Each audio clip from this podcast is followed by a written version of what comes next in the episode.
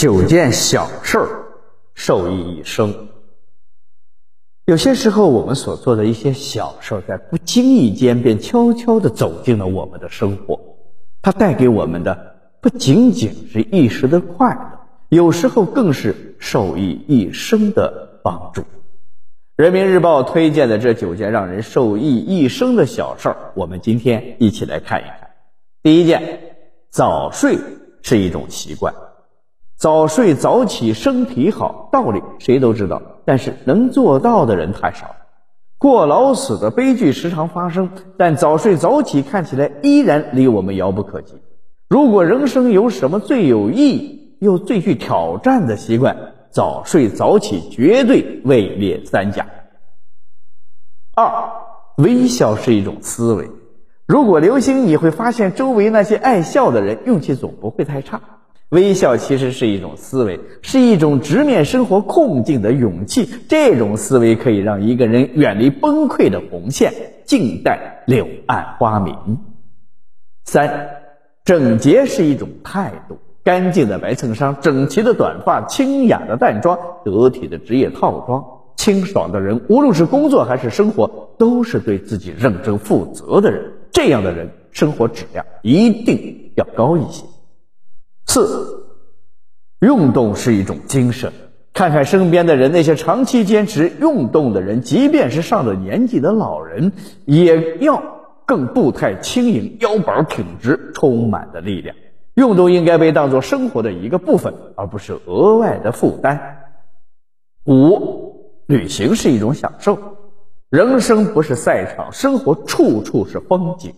出去旅行。那种空间的转换，给心情和心境带来的东西很难用语言表述。时常出去看看，你会发现那个叫自然的东西，比你想象的更加美好。六，阅读是一种回归。消遣的方式很多，阅读是其中最不费力又最有收获的一种。胸藏文墨怀若谷，腹有诗书气自华。读书越多，内心会越丰富，眼界也会越开阔。七，管住嘴是一种本事。这里管住嘴不是只讲话，而是一日三餐。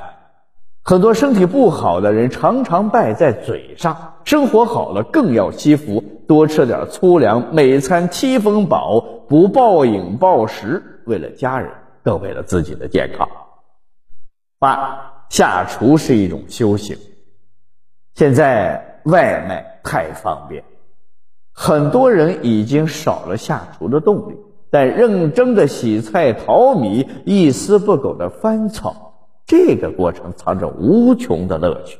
下厨能让自己学会平心静气，不会把节假日过得没了生物钟。这本身也是一种修身养性。九。